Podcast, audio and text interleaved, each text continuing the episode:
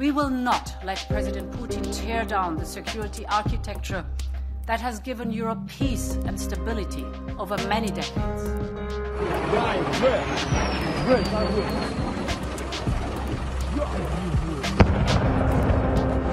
Уже штук 20 пролетіло. Е, Не видно українського герба.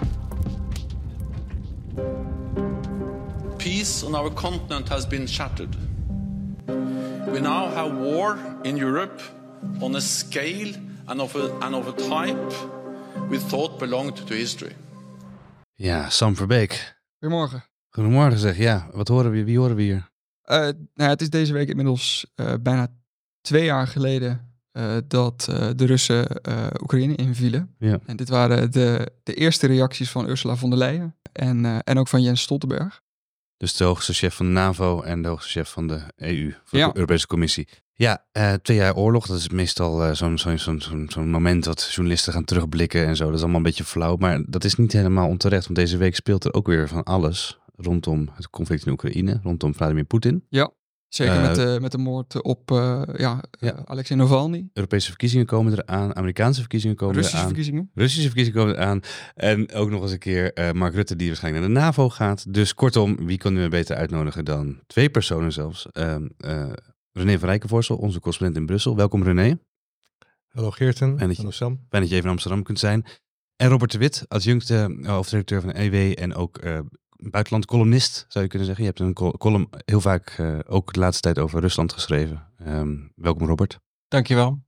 En je bent ook eerder hier te gast geweest, René. Ook ja, jongens, eh, ehm, eh, twee jaar. eh, hadden jullie dit verwacht? Twee jaar geleden? Dat we nog steeds in dit eh, conflict op deze soort verstild, bevrozen, bevroren conflict zouden zitten? Ik had het conflict niet eens verwacht. Kijk, ik weet nog dat ik, eh, dat is eerlijk. dat ik, ik weet nog dat ik twee weken daarvoor in het Europees Parlement was in Straatsburg en met een heleboel Europarlementariërs die veel verstand van zaken hebben op dit vlak, eh, dat ze een beetje zaten van, denk jij dat het gaat gebeuren? Nou, dat gaat hij toch echt niet doen, eh, zeiden zij. Ja. Dat zei ik toen ook maar. Dus eh, bij- toen deed hij het wel. Ja, ja. Robert? jij, Robert? Ja. Nou, het waren eigenlijk alleen de Britten en Amerikanen die, het, Ja. eh, die er echt voor hadden gewaarschuwd. En het werd toch in Europa, het vasteland van Europa, niet helemaal serieus genomen. Want ja, die Britten en Amerikanen die hebben hun eigen belangen erbij. En altijd maar anti- anti-Moskou, anti-Poetin. Het werd niet heel serieus genomen. Ze hadden gewoon helemaal gelijk. Die hadden toch een betere informatiepositie. En hebben die Russen sindsdien stelselmatig onderschat, denk je? Ehm, ja, dat denk ik toch wel, ja. Ook eh, hoe Poetin eigenlijk in recordtempo, want dat is het toch wel, in twee jaar tijd eh, die hele economie heeft omgevormd. Dus ehm, zich volledig heeft afgewend van Europa, ook vanwege sancties. En het ligt natuurlijk ook deels in ons. Maar het is toch vrij goed gelukt om die economie draaiende te houden en net zoveel inkomsten uit olie en gas te halen. Ehm, zich helemaal te richten op, op Azië. Ehm, ook qua eh, militaire eh, productie. Dus, eh, dus had heel veel uit Iran en uit Noord-Korea. Stiekem ook uit China. De afzetmarkt van olie en gas is er nog. Dus hij heeft eigenlijk heel snel heeft hij toch de boel omgedraaid. En, die, en de, de defensiebegroting is en- enorm omhoog geschoten in Rusland. Dat heeft hij toch. Ehm, het is niet, niet de plek voor een complimentje, maar hij heeft het wel heel goed, eh, heel goed omgedraaid in twee jaar tijd. Veel sneller dan wij in Europa aan het draaien zijn. Ja. De economische groei in Rusland dit jaar eh, is voorspeld, zal, die zal zijn tussen de 1,1 en 2,6 procent. Maar dat is kenmerkend toch aan, Ondanks- eh, aan ondanks- oorlogseconomie. Ondanks de sancties en alle andere dingen die. En, en, en dat het een oorlogseconomie is geworden, of juist misschien ook wel doordat het een oorlogseconomie is geworden. De Europese economie, die geen oorlogseconomie heeft willen worden tot nu toe, Aha. eh, groeit met een kleine 0,9 procent en misschien zelfs minder dit jaar. En de Duitse economie, dat weten jullie. eh, Zit zelfs in een recessie. Hè? Dat- Ja, dat gaat echt dramatisch slecht. Ja. Dat, een, eh, dat schrijf ik ook deze volgende week. Een diesellocomotief die gewoon die, langzaam zo... Tot Toch, toch was aan, aan het begin van, eh, van die inval toonde Europa zich juist heel erg daadkrachtig en slagvaardig. Eh, en daar waren we eigenlijk, tenminste ik was daar erg van indruk. Ja. Dat eh, heb, ik- heb ik meer gelezen. Ja. Hoe, ehm, hoe zit Europa, Europa nu een beetje in de, ja, in de wedstrijd? Het was inderdaad heel knap hoe daar inderdaad in snel trendtempo eh, de commissie von der Leyen, gesteund door de lidstaten, er elf pakketten, twaalf pakketten doorheen heeft geduwd die Rusland ehm, moesten eh, ja, de, de, de, voor de Sancties. Russische economie moesten isoleren eigenlijk. Ja. Ehm, nou ja, Robert zegt net al duidelijk, dat is dus eigenlijk niet zo goed gelukt. Er zijn, Isolement er zijn eh, ook nog dingen. Er zijn bijvoorbeeld liquid natural gas komt nog met grote bakken hier naar, naar, naar, naar, Europa toe vanuit, eh, vanuit Rusland bijvoorbeeld. Aluminium komt nog uit, uit Rusland hier naartoe. En de, sommige metalen komen nog uit Rusland hier naartoe. Dus het is nog, nog lang niet zo dat Rusland volledig geïsoleerd is van samenwerking met de Europese lidstaten. En dat is toch raar. En er, is ook best veel, er zijn ook best veel workarounds voor, ook voor bedrijven in Nederland Ja. en Europa. Hè, die dus bijvoorbeeld de export naar Kyrgyzstan is geloof ik twaalf keer vertwaalvoudigd of zo. En eh, naar andere landen die net rondom Rusland liggen. Die wel gewoon handel bedrijven. Als je daar naartoe wil vliegen, weet je gewoon, ik moet via Istanbul. Maar dan Ja. ben ik ook zo in Moskou. Ja. Ehm, de Russische rijken komen ook nog steeds op de Europese stranden eh, vakantie vieren. In iets mindere mate geloof ik, maar wel eh, Ja, zijn er eigenlijk het enige waar de Russen dan last tussen aanleidingstekens van hebben, is dat Starbucks tegenwoordig Stars heet. Ja. En dat McDonald's nu een de Russische eigenaar heeft daar. maar, maar, die, maar die zal ongetwijfeld dezelfde hamburgers eh, bakken. ja, ja. En je kunt het ook zien aan de, de Chinese auto-export naar Rusland. Die is echt geëxplodeerd. Hè. Ze rijden er straks allemaal mooi in, rond in... Build your dreams. ja, build your dreams in eh, mooie e-autootjes uit, eh, uit China. Want ja, het is heel ingewikkeld met Europese auto's. Ook omdat je daar veel minder eh, reserveonderdelen voor kunt krijgen in Rusland. Straks gaat Rusland ook nog voorop in de klimaattransitie. Is dat een... eh, Dat, dat is misschien Wrange conclusie? Ja, dat is misschien wat vroeg. Eh, maar wat ik eigenlijk nog wilde zeggen is dat eigenlijk ehm, Europa was misschien wel eensgezind of het Westen aan het begin. Ja. Maar het waren toch wel de Amerikanen die en, en ook de Britten die met kruisraketten en met heel veel directe militaire steun ehm, Oekraïne Ja. echt er doorheen hebben gesleept in het begin. En dat kan me, ik refereer er vaker aan. ehm, Duitsland beloofde 5000 helmen ehm, toen Ja. het net was gebeurd. Hè? Dus dat, Ja. Inmiddels is dat omgedraaid, maar Ja. hoe Europa heeft gereageerd, dat duurde vrij lang. Maar het is, wel op, het is echt wel op gang gekomen. Ehm, Dus de hele je- mindset is veranderd ja, eigenlijk ja, ook. zeker, zeker wat Duitsland heeft gedaan. Dat is toch wel. Je zei laatst Ja, ik- in, een, eh, in een conferentie, zei de, de minister-president van Denemarken, die zei er ook iets over. Laten we heel even naar luisteren. Uh, from from the Danish side, we, we decided to donate our entire artillery. And, and, and I'm sorry to say, friends, there are still ammunition in stock in Europe. This is not only a question about production, because we have weapons. Dus hier zit terecht, de Deense premier zegt, wij geven eigenlijk alles aan Oekraïne. En ze, ze riep ook op aan andere Europese landen om het ook te doen. Alles wat we in, nog in de magazijnen hebben liggen op de kazernes, gaan we allemaal sturen aan, wapen, wapentuig. Dat is wel een hele radicale stap vergeleken bij die, bij die paar duizend eh, eh, helmen van Duitsland nu. eh, naar de, twee jaar later nu naar de- geef alles maar aan Oekraïne, want anders hebben we het toch niet nodig. Nou, er ligt ook niet zo heel veel meer bijvoorbeeld in de Nederlandse eh, Kazernes. opslagplaatsen. Ja. De Fransen bijvoorbeeld, die hebben denk ik nog wel al, al- nog heel veel, die hebben vrij weinig gegeven aan Oekraïne tot nu toe. Die zeggen ook elke keer, wij zorgen voor de nucleaire paraplu, dus wij, eh, eh, ja, wij zorgen ook voor de veiligheid van Europa. We geven Mhm. minder aan Oekraïne. Die laat dan een beetje aan de Duitsers over. De ruzie is het de hele tijd over. En dat is misschien wel het allerirritantste, dat de Europese wapenproductie, eh, die, er is wel Europese wapenproductie, maar die werken helemaal niet samen. De landen werken niet samen. Dus elk land heeft een eigen munitie- en wapenproducent. producent. Nederland niet, dat is er iets te klein voor Ja. inmiddels. Maar, eh, en er, dus dat is, leidt tot ontzettend veel inefficiëntie. Want, eh, want de kogels passen niet in de Ja, dat, van dat, een dat, ook nog. Dat heeft die Bauer wel eens gezegd, dat er iets van eh 15 verschillende 150 mm granaten zijn. Oh ja. die, de- de- dus dat die niet allemaal passen in de, in de, in, in de, in dezelfde dezelfde loop. loop. Ja, ja, ja. Dat is ook heel moeilijk voor die Oekraïners. Dus de Europese Unie heeft helemaal zijn act niet together gekregen eh, als het gaat om wapenproductie. En het gaat juist om, hè, dat heeft die Bauer, Rob Bauer, de vice-admiraal, of de vice-admiraal, ik moet admiraal zeggen. De hoofd, Admiraal, militair de van de NAVO. hoofdmilitair Ja. van de NAVO. Die heeft eh, vanaf het begin heeft hij gewoon gepleit voor een oorlogseconomie. Maar die is nog steeds ver te zoeken. En nu komt Thierry Breton binnenkort met een voorstel om 100 miljard in de, de Europese eh, wapenindustrie te gaan steken. Dat zijn eh, de 100 miljard, dan moet dan een incentive zijn. Waardoor die samenwerking bevorderen. Eh, die ervoor zorgen dat landen van elkaar btw vrij kunnen kopen en zo. Dat soort gedoe zijn we allemaal nog mee bezig. En dat is allemaal, na twee jaar is dat wel, dat heeft wel erg lang geduurd hè. Maar nu ben ik een beetje in de war. Nee, is, is, zijn we nou heel ver gekomen in Nee. die twee jaar? Van, Nee. die, van die paar duizend helmen naar eh, eh, Denemarken die het hele arsenaal weggeeft? Of zijn we nog heel erg... eh, zij moeten nog juist heel ver... Robert, Robert zal het misschien niet met me eens zijn, maar ik vind dat we nog wat we veel, veel we zijn van ver, we komen van ver, ja, van die helmen. Ja. Maar we, hadden in die tussentijd wel meer voor elkaar kunnen krijgen. Er zijn nog steeds zijn die Fransen en die Duitsers met elkaar aan het ruzie over wie wat betaalt aan welke peace facility en zo. Je wilt allemaal niet weten. Al die afkortingen die in Brussel de ronde doen met fondsen, met defensiefondsen. Daar word je tureluurs van. En de, eh, eh, maar ze, uiteindelijk, het- als je kijkt naar wat, wat er on the ground nodig is, dat in Oekraïne, dat zijn wapens, meer wapens, meer munitie. En die, kom, die kunnen we niet leveren omdat we dat niet voldoende produceren. Robert? En dan kopen we, als we even afmaken, we kopen we dan, kopen we dan heel veel in Amerika. Ik geloof 40% of, of meer kopen we halen dan in Amerika. Ja. Dat willen de Fransen weer niet, want die willen alleen maar van Europese makelij ja. kopen. Maar dat, dat is er weer te weinig. Nou ja, dat is, dus het zit allemaal van die catch-22 situaties die het nou, toch heel moeilijk maken om Oekraïne te geven. Dat vereist een sterke man, of in dit geval een sterke vrouw in Europa, komen we zo op. Maar Robert, eh, klopt het dat jij hier anders over denkt, eh, René? Ja, het is net hoe je er tegenaan kijkt. In twee jaar tijd is er, ehm, je zou kunnen zeggen, heel veel gebeurd en heel weinig. Ehm, de- Europa komt natuurlijk uit een traditie van we hoeven helemaal niks te doen. En we gaan lekker bezuinigen op defensie, want dat hebben we eigenlijk niet echt nodig. Waar zit de vijand precies? Nou, Poetin, dat valt wel mee. In twee jaar tijd is nu wel het besef doorgedrongen dat het verkeerd gaat. Maar het is, René heeft gelijk, het is helemaal versplinterd. Ehm, en zeker als je kijkt naar die Zuid-Europese landen, Spanje, Italië, Frankrijk, die hebben behoorlijke defensiebegrotingen. En die doen eigenlijk niet zoveel. Ik richt me eigenlijk vooral een beetje op, eh, op Duitsland.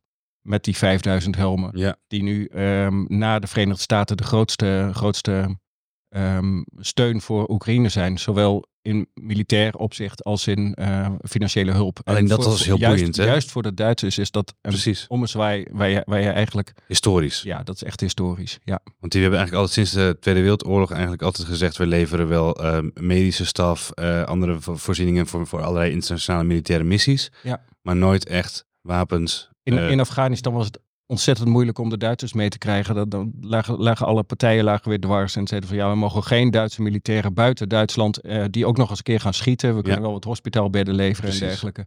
Maar echt, echt, echt eh, meedoen aan een oorlog, dat is, dat is ontzettend lastig eh, in Duitsland. En nu is dat volledig veranderd. Zelfs de groenen, of juist de groenen, Juist, die staan, die staan vooraan om te zeggen van ja, we moeten echt, moeten we Oekraïne steunen en we moeten die 100 miljard extra gaan uitgeven en we moeten die 2% halen. En voor Duitsland is dat, is dat een, eh, echt eh, een Zeitenwende. En toch in de, in de opening van de podcast hoorden we net Ursula von der Leyen. Die zei, we will not let Vladimir Putin tear down the security infrastructure Ja. of the European Union. ik wist niet dat er, wist er afvragen infrastructuur was. Maar, ja, ik zit moet begin nu te denken opgetrokken van, worden, is, is, begint er nu langzaam een security infrastructure te... Nou ja, dat, dat, dat, zich dat- te ja, daar- nou ja, als je, als je naar, een- naar een half vol glas wil kijken, dan zou je kunnen zeggen dat, er, dat ze ermee bezig zijn. Want je, René, jij, jij schrijft, eh, in- ik heb het stiekem al gelezen, maar in, eh, in het blad komende week, ehm, een essay over Ursula von der Leyen als de koningin van Europa. Eh, zij, je zegt ook, zij moet een verbindende rol spelen. Zij is een behoorlijk eh, regenteske, Eindzoeganger. een sterke dame. Ja. Het klinkt een beetje lof en een beetje kritiek, eh, behoorlijk veel kritiek in door in jouw stuk. Maar je zegt ook, zij moet eigenlijk de EU zover verbinden dat de defensie op orde is en dat illegale immigratie wordt tegengegaan. Ja, dat laatste daar gaan we nu niet over hebben. Maar ik denk Nee. dat, Europa heeft de afgelopen, dat staat een beetje in stuk, afgelopen vier jaar heel veel besluiten genomen rond klimaat en dergelijke. Dat heeft al heel veel regelgeving ge- geleid. Ehm, en dat komt allemaal op de borden van bedrijven terecht. En nou, je ziet daar de, de, en de, de bedrijven, Europese bedrijvigheid leidt gewoon onder de Europese Unie, onder de Europese Unie van Van der Leyen. En zoals je weet, is, we zijn geen militaire kracht, macht, eh, Europa.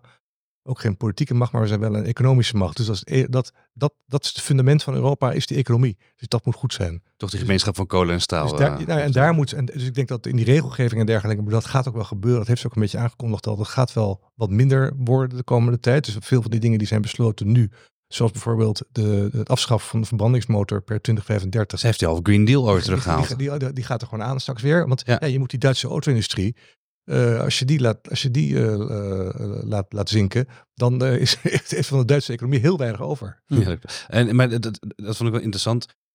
Zij heeft zich nu opnieuw gekandideerd, of ze heeft de interesse kenbaar gemaakt om door te gaan als voorzitter van de Europese Commissie. Zij heeft onder andere met Timmermans nog als, als, als eurocommissaris die Green Deal deels gesteund en toch weer een beetje teruggetrokken onder druk ook van haar eigen Europese Ja. Volkspartij, Ja. hè, de, de Christen-Democraten.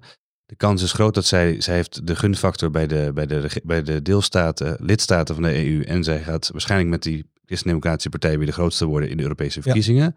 Dan wordt zij weer Europe- eurocommissaris. Kunnen we dan een heel ander beleid verwachten?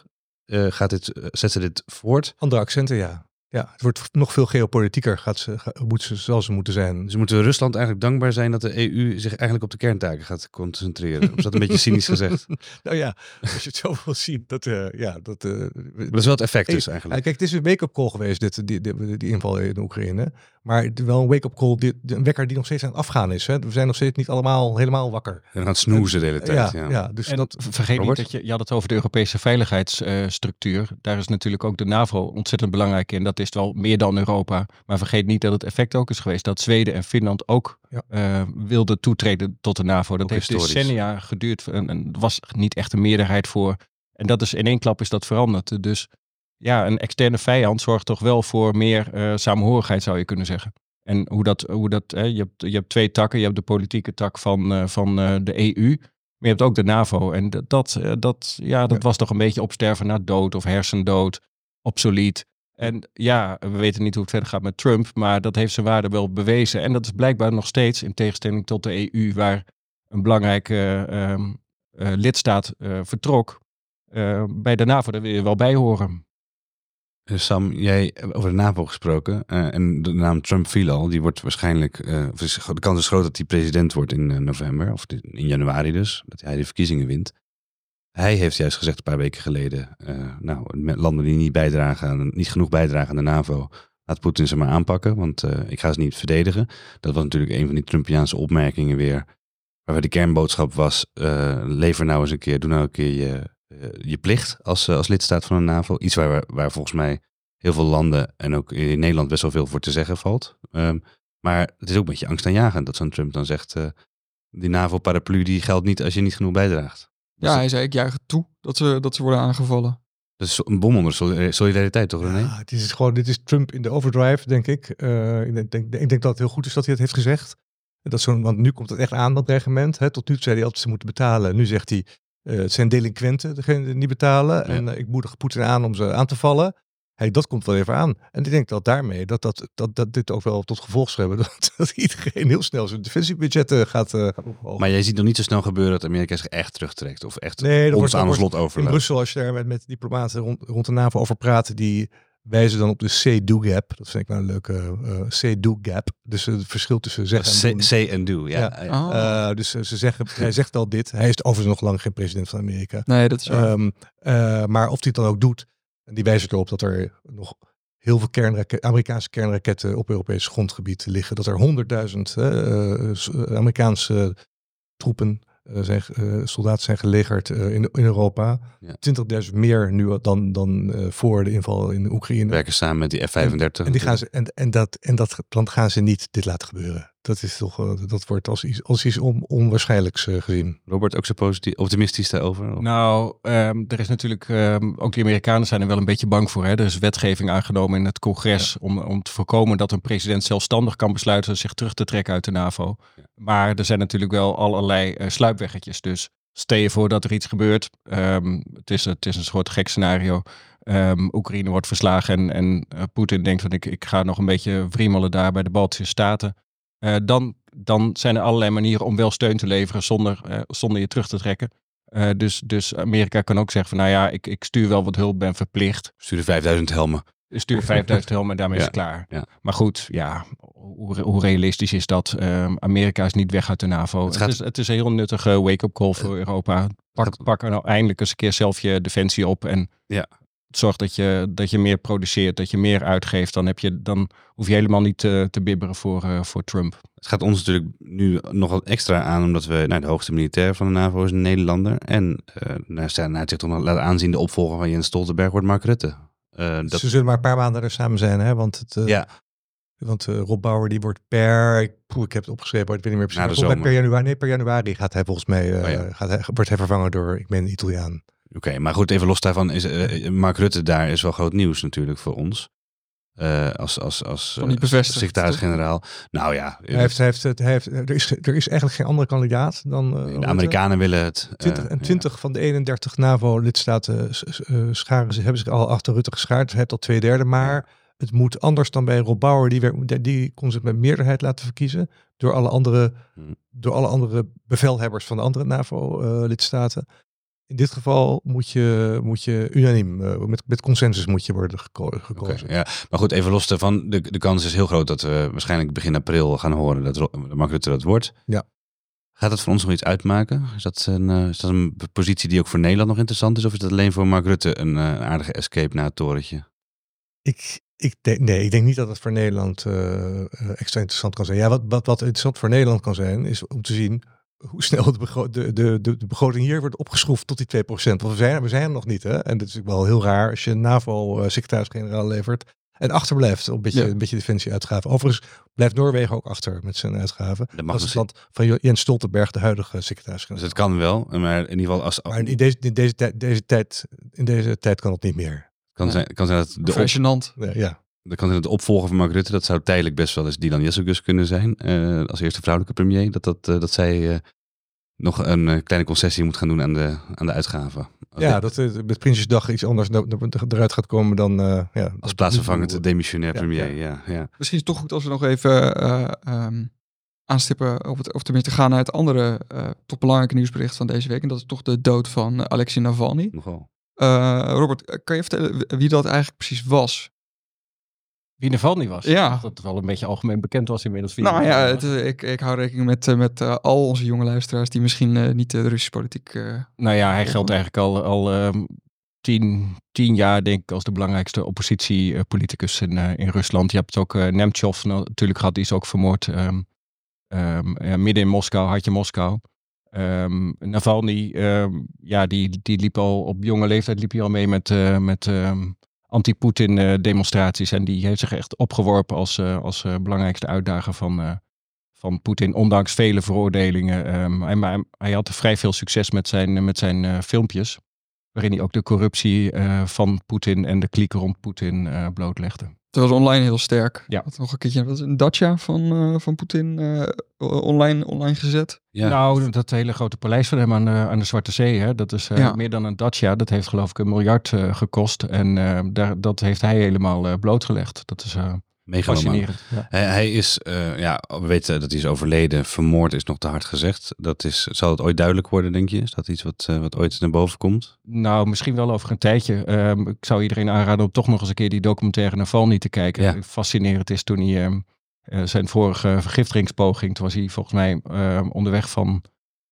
Siberië terug naar Moskou.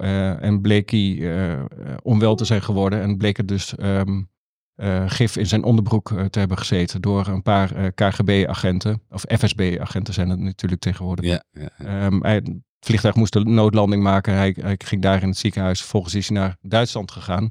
Um, en in Berlijn heeft hij lang in het ziekenhuis gelegen. Ja, precies. En daar is hij weer opgelapt. En het fascinerende eraan was dat hij, dat hij dus zelf met zijn team, ook iemand van Bellingcat, het onderzoeksbureau, hebben ze dus die, uh, die daders hebben ze opgespoord. En die is hij toen gaan bellen. En dat is allemaal gefilmd. En dat is echt fascinerend om te zien dat hij zijn, um, zijn huurmoordenaars uh, live, live uh, streamde. Terwijl hij ze confronteerde met, uh, met zijn eigen ja. mislukte, mislukte, mislukte moordpoging. Ja. De, waarom ging je, terug naar, ging je terug naar Rusland eigenlijk uit Duitsland? Um, hij zei van, uh, ik, ik, ik, kan het, ik kan het niet laten om uh, Rusland in de steek te laten en uh, dit gevecht moet voortgezet worden. Dus hij, hij, wist eigenlijk al wel dat hij een soort martelaar zou worden. Dat ja. zit, hangt ook wel een beetje aan hem, ja. een soort martelaarssyndroom. Vanuit het buitenland kun, kun je ook moeilijk oppositie voeren, denk ik. In, in Rusland heb je toch niet echt... in Rusland kun je ook moeilijk oppositie voeren. Ja, dat is ook zo, ja. Um, hij wist eigenlijk al wel zeker dat hij werd opgepakt. En het gebeurde ook meteen. Hè? Ja. Toen hij, toen hij landde, belandde hij meteen in de cel. En hij is ook in de cel gestorven nu. Uh, ja, ja, ja, in een strafkamp ergens in uh, Siberië. En, en, en uh, de, de reacties waren toch heel ja, gechoqueerd. zijn vrouw was op dat moment juist bij die bijeenkomst in München, die veiligheidstop, waar zij ook sprak. En waar ze zelfs ze het nieuws had gehoord nog die mooie speech gaf. Die hele doorvoelde, doorlevende speech gaf. Dat was natuurlijk heel indrukwekkend om te zien. Maar echt een verrassing was dit toch ook niet? Is de timing dan wel iets wat jou verbaast? Of, want dat hij, dat, dat hij überhaupt nu er niet meer is, is dat viel toch wel een beetje te verwachten op een gegeven moment. Ja, je zou denken van, uh, hij, had ook, hij had ook eerder kunnen omkomen. Hè? Dus uh, je, af en toe kwam er ineens wel een teken van leven. Volgens mij was het nog twee maanden geleden. Um, toen verdween hij een tijdje van de radar, want hij had wel veel contact met zijn uh, advocaten, met zijn vrouw, met zijn team. Ja. Um, ja, en toen was het weer een ik geloof twee weken was het echt helemaal eh, radiostilte. Dus dachten ze ook van ja, wat is er met Navalny gebeurd? En toen dook hij ineens weer op. En af en toe doken er ook wel beelden op. En dan zag je hem eh, ja, echt als zo'n zo'n uh, krijgsgevangene. Hè? Dus volledig vermagerd met holle, holle, holle wangen en diepliggende ogen. Zag er vreselijk uit. Dus het had eigenlijk anytime kunnen gebeuren. Ik denk dat, dat niemand echt verbaasd was. Misschien dat het nu is gebeurd, maar hoe dat precies is gebeurd, dat weten we natuurlijk niet. Het lichaam is nog niet vrijgegeven. En wie weet uh, heeft, heeft Poetin er de hand in gehad. Misschien ook niet. Je weet, uh, Siberië is erg ver van Moskou. Het kan best zijn dat hij uh, voortdurend dat hij gewoon dat zijn lichaam is bezweken onder voortdurende folteringen, isoleercel. Dat, dat is, dat is gissen. Ja, dat is allemaal gissen en dat is niet zo heel erg makkelijk vanuit hier. Wat, wat me wel opvalt is dat juist in de week is dat Poetin dan dat interview met Tucker Carlson, Carlson heeft, waarbij hij toch een beetje probeert om op zijn minst bij rechts-Amerika en zo een beetje sympathie te winnen. Um, lijkt mij. Uh, dat hij zich toch een beetje open lijkt te stellen. Dat hij dan een uur lang met zo'n man in gesprek gaat. Um, is en, en ook op het moment waarop de oorlog uh, langzamerhand toch wel echt in het voordeel van Rusland lijkt te keren. Met die oorlogseconomie. Uh, de successen aan het front nu toch weer tegen Oekraïne. Is dit allemaal nou, is dat toeval dat het allemaal rond deze tijd gebeurt? Nu twee jaar na die invasie? Ik kan me wel voorstellen dat Poetin uh, extra mannen en materieel er tegenaan gooit, omdat hij iets nodig heeft straks voor die presidentsverkiezingen. Precies, die hij toch wel gaat winnen. Maar de vraag is natuurlijk, uh, te, op een gegeven moment gaat het niet meer om hoeveel procent van de stemmen je haalt, maar hoe hoog is de opkomst. Dat is, dat is vaak veel belangrijker voor, uh, landen die... Om zijn draagvlak eigenlijk een beetje te Ja, precies. Dus, uh, dus het zal toch wel 80, 90 procent, 95 procent worden. Maar ja, als maar 20 of 30 procent gaat stemmen, dan weet iedereen eigenlijk wel voldoende. Dus je moet mensen naar de stembus krijgen. Ja. En misschien is dat voor hem cruciaal geweest om te laten zien dat die oorlog wel de goede kant op gaat. Mm -hmm. Maar kijk, uh, een half jaar geleden met het, met het uh, lenteoffensief. Ik zeg een half jaar geleden, omdat het lenteoffensief van de Oekraïne... Dat kwam vrij laat op gang. pas in de zomer. ja. Uh, ja, toen hadden we toch een beetje hoop dat het de andere kant op ging. Maar als je als je iets meer afstand neemt, dan zie je dat er niet zo heel veel gebeurt aan dat front. Hè. Het, is een, uh, het is al een beetje een, een uitputtingsoorlog uh, met, uh, met een front dat amper beweegt. Afdiivka, wie had er ooit van gehoord? Stad er nu met, net met, met, ingenomen ja, Rusland. Ja. Dat is dan ingenomen. En afgelopen zomer hebben de Oekraïners hebben Robotine ingenomen. Ook, ook zo'n klein stadje waar je nooit van had gehoord. En ja, nu wordt het misschien weer terug. Maar in grote lijnen ligt het wel een beetje vast. Ja. Um, en als je iets, iets meer afstand neemt, dan heeft Poetin natuurlijk niet heel veel succes met zijn oorlog. Gezien heb... al, al die manschappen die hij heeft verloren al. Ja, ik heb het ook deze week geschreven inderdaad. Dat uh, als je van ru wat ruimer perspectief kijkt, dan zie je dat hij zijn doelen gewoon niet heeft gehaald, uh, uh, Poetin. En wel de, eigenlijk geen enkel doel heeft gehaald. Deze stad zal niet op zijn lijst met doelen hebben gestaan, die stad waarvan Robert nog wel de naam weet en ik alweer was vergeten. Maar, uh, maar, maar de vraag is, heeft de Europese de kant, of heeft de Oekraïne, gesteund door de, door de EU en de NAVO, wel nou, de doelen gehaald dan? Nou ja, dat, uh, Oekraïne heeft in ieder geval die Zwarte Zeevloten weten te verjagen daar. Dat is toch wel heel knap. En die graancorridor, waar iedereen zo uh, ontzettend bang voor was in het begin van de, van de oorlog. Over de Zwarte die, Zee. Die, die is er, ja. gewoon, die is er ja. gewoon weer. Dus, uh, dus, dus zoveel succes heeft Rusland ook niet daar in, daar in Oekraïne. Alleen dreigt nu, en dat is volgens mij, en daar wijzen de Oekraïners ook graag op, en militairen hier in Europa ook, het dreigt gewoon munitietekort en wapentekort voor die Oekraïners. En dan worden ze makkelijker slachtoffer van de intenties van Poetin, die ook veel meer, uh, veel meer mensen op de been kan brengen, ondanks het feit ja. dat er 300 tot 400.000 zijn, zijn uitgeschakeld, dan wel gedood, dan wel zo verwond dat ze niet meer kunnen vechten. Dat is, is ook heel veel, hè? Is er, een scenario, is er een scenario waarin er één partij kan winnen en de andere partij verliezen? Of is dat op dit moment een, uh, meer een semantische discussie? Ja, ik denk dat daar een groot probleem ligt voor de Europese Unie. Die hebben, um, de leiders van de Europese Unie hebben toch te hard geroepen, Poetin mag niet winnen. Uh, dat moeten we, te, moeten we te, ten koste van alles moeten we voorkomen dat Poetin gaat winnen. Want dan gaat hij door. Hij houdt, dan houdt hij niet op. Dan zijn we, ja. wij de Dus maar dat niet winnen, dat is nooit gedefinieerd. Of, uh, dus er is eigenlijk. Wat moet Poetin dan verslagen worden? Is, ja, nou dat is dat er situaties ontstaan eigenlijk. waarin de verwachting is gewekt dat Oekraïne weer helemaal de Oekraïne moet worden zoals die was voor 2014. Hè, inclusief de Krim. Mm -hmm. um, maar er is geen enkele aanwijzing dat dat gaat gebeuren. Dus als die, als die oorlog ja, die oorlog tot een einde komt en er is een, toch een, die Donbass en de Krim zijn dan van Oekraïne afgesneden. althans afgestreden gebleven zou je ook kunnen zeggen, Ja. want ze hoorden al niet heel erg bij. Dan gaat dat toch nu als een soort verlies en voor, voor, voor EU en Oekraïne de boeken in en winst voor Poetin.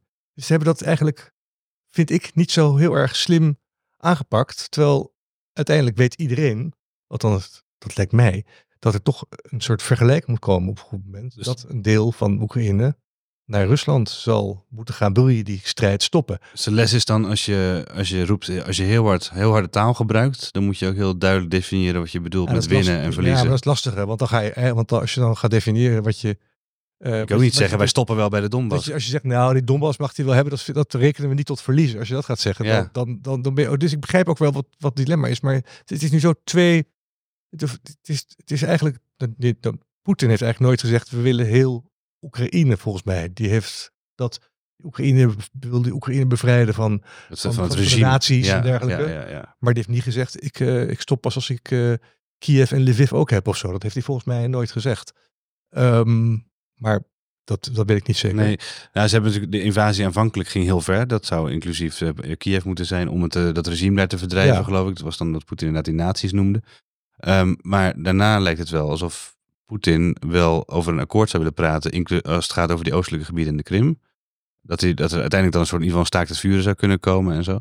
Maar dat dat echt van een afgesneden weg is voor eh, Oekraïne. Ja. En ook Gesteund en, door de EU dus. En gesteund door de EU. En is, is er dan nu tijd dat, dat Ursula von der Leyen even haar kracht laat zien en zegt, ja, we gaan hier toch een, eh, gesprek, we gaan hier toch een, een tafel openen. Nee, Robert? Nee? Nou, ehm, Rond de tafel met Poetin? Je, kunt, je kunt niet over, over het hoofd van de Oekraïners kun je gaan zeggen van we gaan nu praten met... Het, uiteindelijk moet Oekraïne... in moet geschiedenis vaak gebeurd. Rusland. Ja, en, en toch zullen die Oekraïners, die zijn, die zijn niet bereid om, om dat deel van Oekraïne, zeker die Donbass niet, om dat nu al op te geven. Eh, dus je kunt, je, je, dan zou je druk moeten uitoefenen op eh, Zelensky om te zeggen van nou ga nou toch maar praten en misschien moeten we dan Ja. maar Dat frozen conflict. En wie weet komt er ooit nog eens een keer een opvolger van Poetin. En wie weet is die gematigder dan Poetin. Wat helemaal niet gezegd is. Want je hebt er natuurlijk zoveel radicalen rondlopen in Moskou en eh in omgeving. Ja. Er kan best wel zijn dat iemand is zoals Prigozhin. Hè, die tenslotte ook zomaar eh, is neergestort in ja. een vliegtuig. Ja.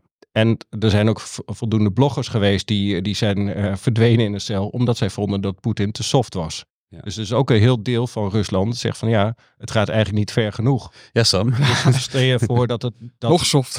stel je voor dat, eh, dat Rusland verliezen blijft leiden en dat dat tot, eh, tot grote irritatie leidt in Moskou zelf. Misschien is er wel iemand die zegt van nou, ik, ik zal zelfs eens laten zien hoe je het ook kunt doen. Maar daarover, daarover werd eh, een half jaar geleden, of een jaar geleden, meer gespeculeerd dan nu eigenlijk. Ja. Hè? Poetin lijkt wel wat steviger te zitten. Ja. Ehm, en ja, dat, dat, dat, en als jij zegt van ja, misschien komt er ooit wel een opvolger van Poetin. Ik denk, wanneer is ooit? Dat kan ook over eh, vijf of tien jaar zijn. Dat is nog echt, dat is nog een long way to go. Voor, wij zijn nu twee jaar in die oorlog, Ja. maar nog eens vijf jaar deze oorlog. Dat gaan, gaan de Oekraïners niet trekken en dat gaat eh, de Europese Unie ook niet trekken. Dan toch als afsluitende vraag aan jullie allebei. Verwachten jullie dat wij volgend jaar hier weer zitten te praten over drie jaar oorlog? René? Eh, ik ben bang van wel. Robert? Ik denk het ook. Oké. Lekker simpel, lekker kort. En geen vro- vrolijk vooruitzicht toch? Ehm, ja, nee, eh, René, jij houdt deze, dit jaar, ik neem aan dat we jou nog vaker te horen krijgen, want de Europese verkiezingen komen eraan. Je zit in Brussel, waar de NAVO zit. De Vlaamse verkiezingen en de Belgische verkiezingen komen eraan. Dus René is niet weg te slaan eh, bij ons. En eh, Robert Ja, niet uit Brussel ben ik weg te En niet uit Brussel, maar blijf af en toe ook bij ons in de podcast komen. En Robert ook gelukkig eh, wat dichter bij huis als eh, toch ook buitenlandcolumnist. Hartelijk dank, heren. Ja, dank u wel. Graag gedaan. Dit was Elke Week. Een podcast van EW Magazine met Geert de Waling en mij, Sam Verbeek. Zoals elke week kan je de besproken artikelen ook vinden in onze show notes. Voor dit een leuke podcast? Abonneer je dan en laat een leuke review achter. Heb je vragen of opmerkingen? Geert kan je op Twitter vinden onder Geert Waling. Ik ben op Twitter te vinden onder SamWV. Je mag me natuurlijk ook mailen naar sam.verbeek.ewmagazine.nl Dank voor het luisteren naar Elke Week. Tot volgende.